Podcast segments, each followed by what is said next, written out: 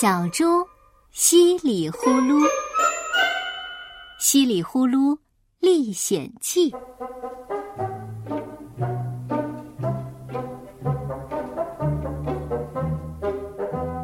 稀里呼噜是谁？要讲稀里呼噜，就得先讲稀里呼噜的爸爸和妈妈。稀里呼噜的爸爸是一头猪，他娶的太太嘛，哼，真巧，也是一头猪。有一天呢，这位猪太太给猪先生生了一大窝孩子。猪先生快活极了，他说：“啊，这回我就是猪爸爸了。”他站在一旁数，一、二、三、五、六。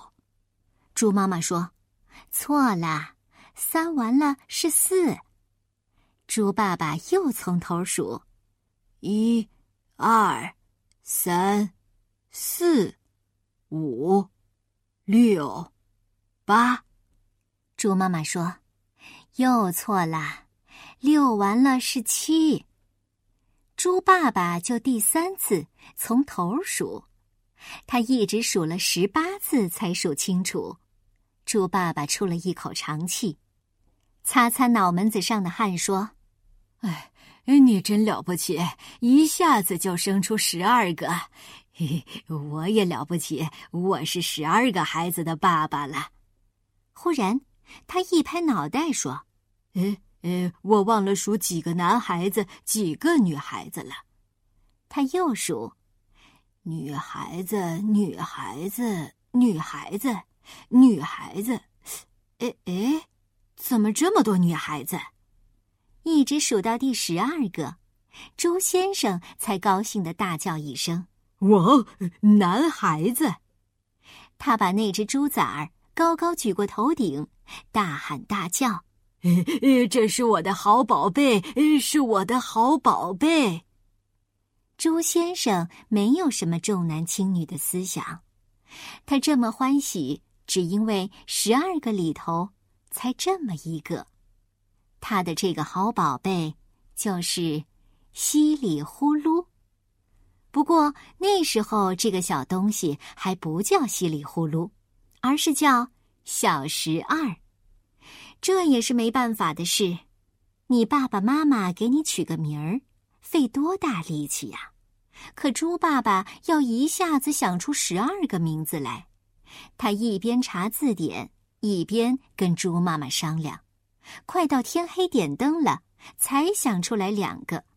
猪爸爸说：“哎，累死了，我光想睡觉，明天再说吧。”猪妈妈心疼地说：“瞧你那一头汗，快歇歇吧，动脑筋最累人了。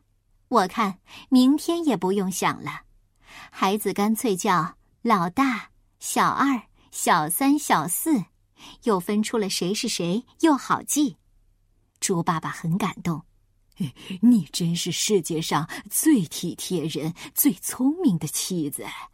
这事儿啊，就这么办吧。”本来一切已经决定下来，偏偏马小姐多嘴。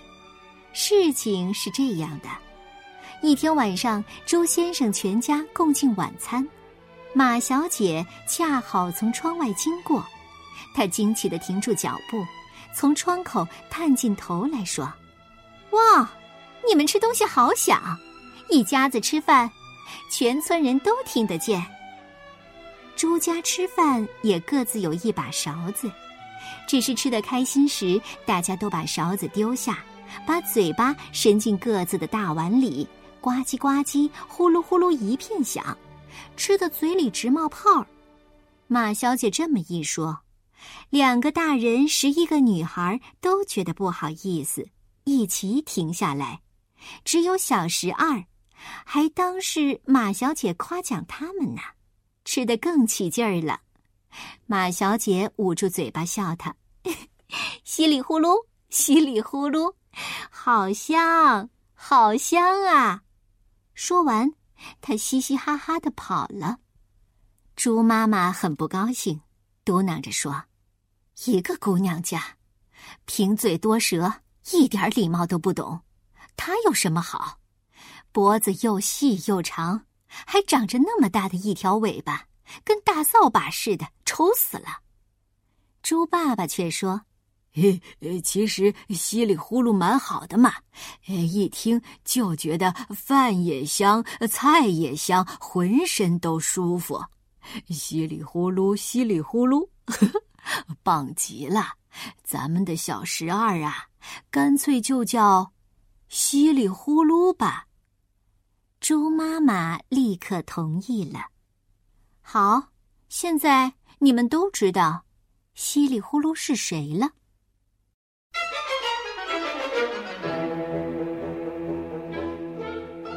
一天夜里，野外的大狼溜进镇来，他虽然带着心爱的猎枪，但还是蹑手蹑脚，十分小心。他先悄悄地去推山羊先生的门，门上着栓，他又去推鸭太太的门，鸭太太的门不但紧紧关着，外面还加了一道铁栅栏。狼先生摸到冰凉的铁条上，不由生气地想，哼，就像他们的肉特别香似的，一股子骚气，请我吃，我还不吃呢。大狼先生来到第三家，这一家的门轻轻一推，就开了。大狼侧着耳朵听听，里边房间传来一片打呼噜的声音。大狼往里走，不想刚一迈进腿去，就绊到一件又大又软的东西上，摔了个倒栽葱，他的嘴巴狠狠戳在地上，连枪都差点撒手扔出去。大狼先生摸摸鼻子，觉得很疼，可是他爬起来仔细看看，立刻又高兴了。呃呃，原来不是什么埋伏，是一头大猪。哎呀，这家伙可真肥呀！那是躺在地上的猪爸爸，他晚上去关大门，一边摆动两片大耳朵，慢腾腾地走，一边自言自语：“哎，我得把门锁好，不然大狼来了可不得了。虽说我有十二个娃娃，丢一个也心疼死啊！”啊，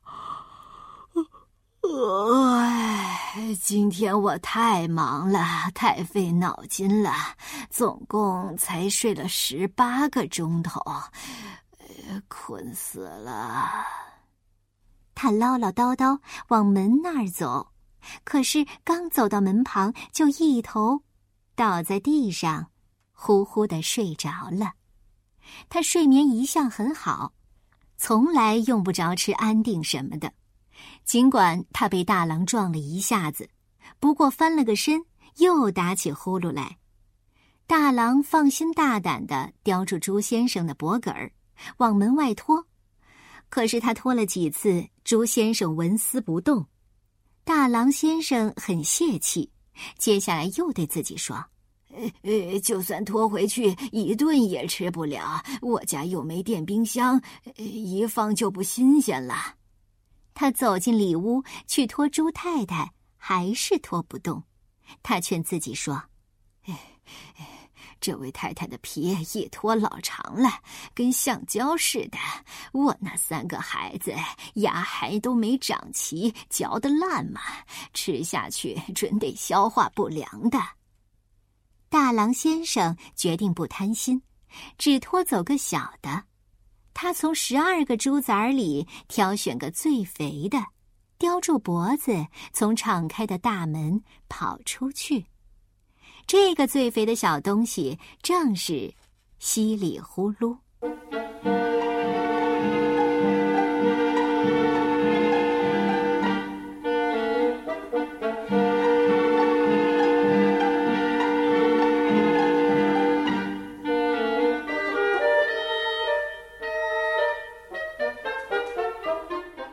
小猪稀里呼噜做了一个梦，梦见自己在打秋千。忽悠忽悠，真好玩，就是脖梗有些痒。像是有几只虫子在上面爬。他扒拉扒拉脑袋，想把虫子甩掉，谁知虫子反而死死盯住他，很疼。他只好睁开眼睛看，一看天亮了，可是他不在床上，而是在荒郊野外。绿色的草地正从他身底下飞快地掠过去。咦，有点像打秋千，可是不太像做梦啊。小猪嘟囔着说，这事情真怪。小猪想看看自己是挂在什么地方，偏偏脖子扭不过去。还好，太阳很快就露出半边红脸来，在地面上映出一条细长的影子。他看出，原来自己被一个大家伙叼着，那大家伙正在飞跑。他问那个大家伙，请问你是谁啊？那个大家伙回答说，好。哦，杭先生，早上好，我叫稀里呼噜。那个大家伙把他放下，喘着气说，是狼，不是杭，随便你叫什么名字，我可不喜欢别人叫错我。小猪不好意思地说，哦，对不起，狼先生，我没听清楚。您把我带到这地方干什么呀？我妈妈要骂的，他不许我离开家门口太远。大狼不生气了，你放心，这回我保证你妈妈骂不成你了。呀，你可不知道，别瞧我妈妈挺和气的，要是我太淘气惹她发了火，她就用大耳朵扇我耳光，用小尾巴抽我，谁劝也没用。你躲进我孩子的肚子里，你妈就抽不着你了。啊，你孩子的肚子有那么大？哎，一个当然没有那么大，可是把你分着装进我三个孩子的肚子里就差不多了。再说我也正饿得要命呢。啊，把我吃下去呀？哦，你当是我把你拖这么远没事干闲的呀？啊，那天我跟八姐闹着玩，她急了咬我一口，好疼好疼的，你们一口一口的吃我，哦，那得难过死了。哎，我可以照顾你一下。大狼说着拍拍手里的枪，我先用这东西照着你，砰一下子，你就什么都不知道了，怎么咬都不会疼。这样对付你这么个小东西当然也不太好，可是我的三个娃娃有好几天没东西吃了，总不能让他们都饿死吧。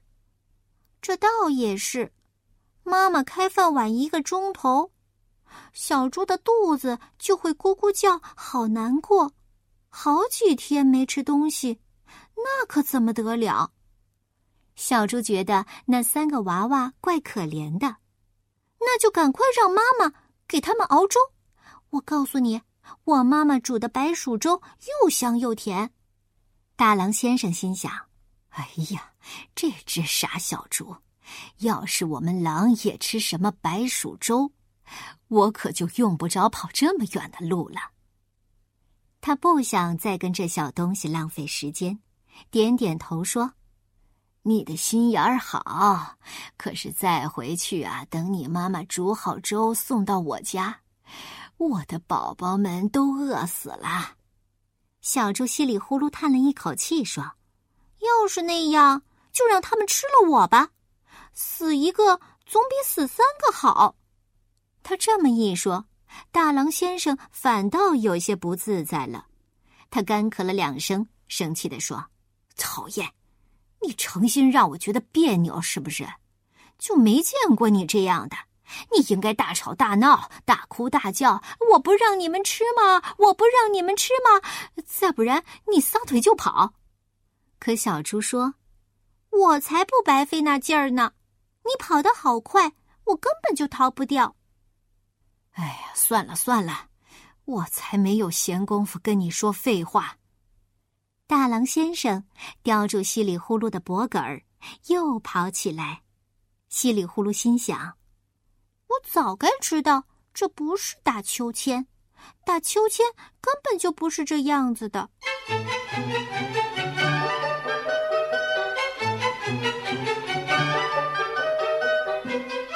大狼越跑越慢了，鼻子还呼哧呼哧地直冒白气。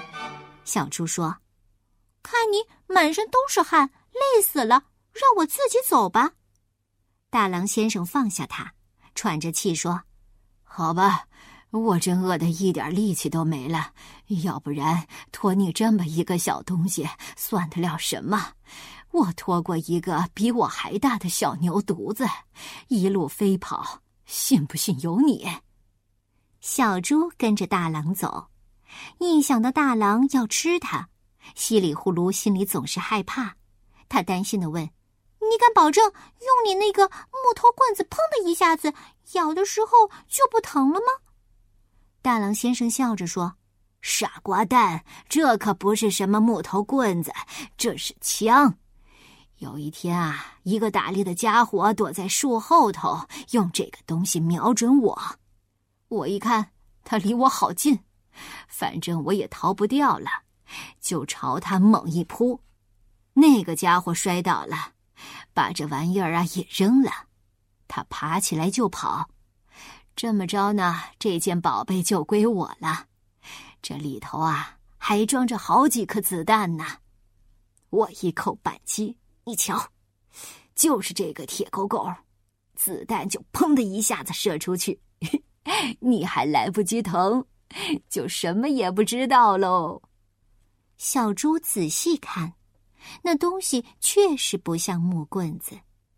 小猪指着一个亮晶晶的圆筒筒，问大狼先生：你说的那个死蛋就是从这里打出去的呀？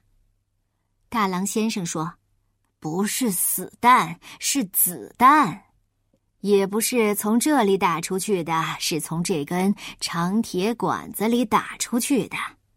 这个漂亮的圆筒筒是瞄准镜，放枪的时候往这里头瞧，一瞧东西就近了，打得可准了。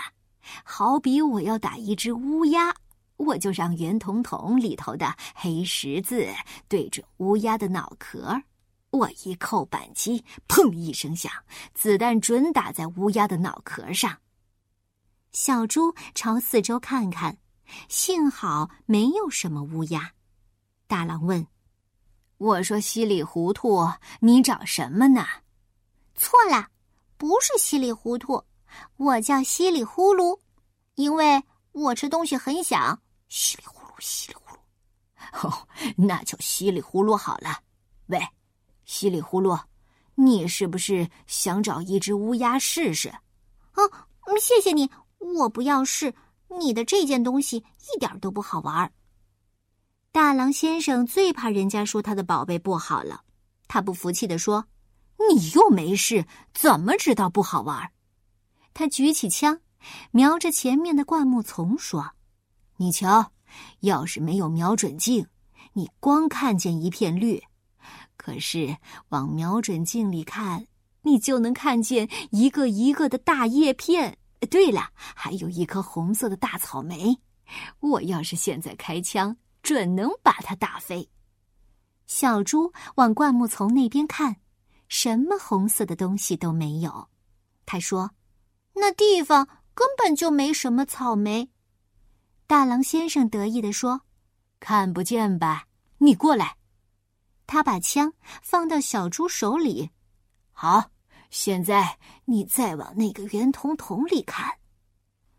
稀里呼噜端着枪使劲儿看，圆筒筒里只有几片很大的叶子。大狼先生着急地说：哎呀，笨蛋，方向不对，我指给你看。他跑到灌木丛前面，找到那颗红草莓，指着说：你往这儿瞧，来瞧。小猪移动枪口，仍旧没找到草莓，可是他高兴地叫着说：嘿，大狼先生，我瞧见您了，嘿，可真大，这圆筒筒里有个黑十字儿，正好在您两只眼睛中间呢。大狼先生腾的一下子跳开，大吼一声，开什么玩笑啊！看见枪口又随着他身体转过来，大狼吓得浑身发软，他怒吼一声，狡猾的东西！接下来他就一头钻进灌木丛，没命地奔逃起来。小猪放下枪一看，大狼已经无影无踪，只听得灌木丛里哗啦哗啦一片响。他觉得很奇怪，问自己说，嗯，他怎么跑了呀？看看手里的枪，小猪又追上去喊，大狼先生，大狼先生，给你的枪！大狼先生远远地听见小猪叫喊，给你一枪，逃得更快了，也不知道哪里来的力气。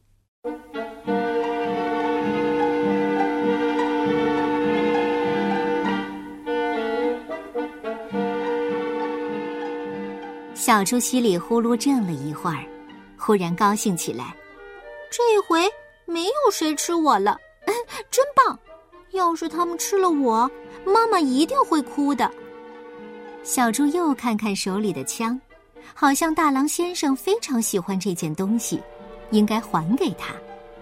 小猪把枪摆在草地上，可是他刚刚走出几步，又停住说，这不太好，要是别人看到捡走了怎么办？他又把枪抱起来，藏到灌木丛里，这回就好了，谁都看不见。稀里呼噜对自己的办法很满意，可是他忘了，这么一来，大狼先生也找不到了。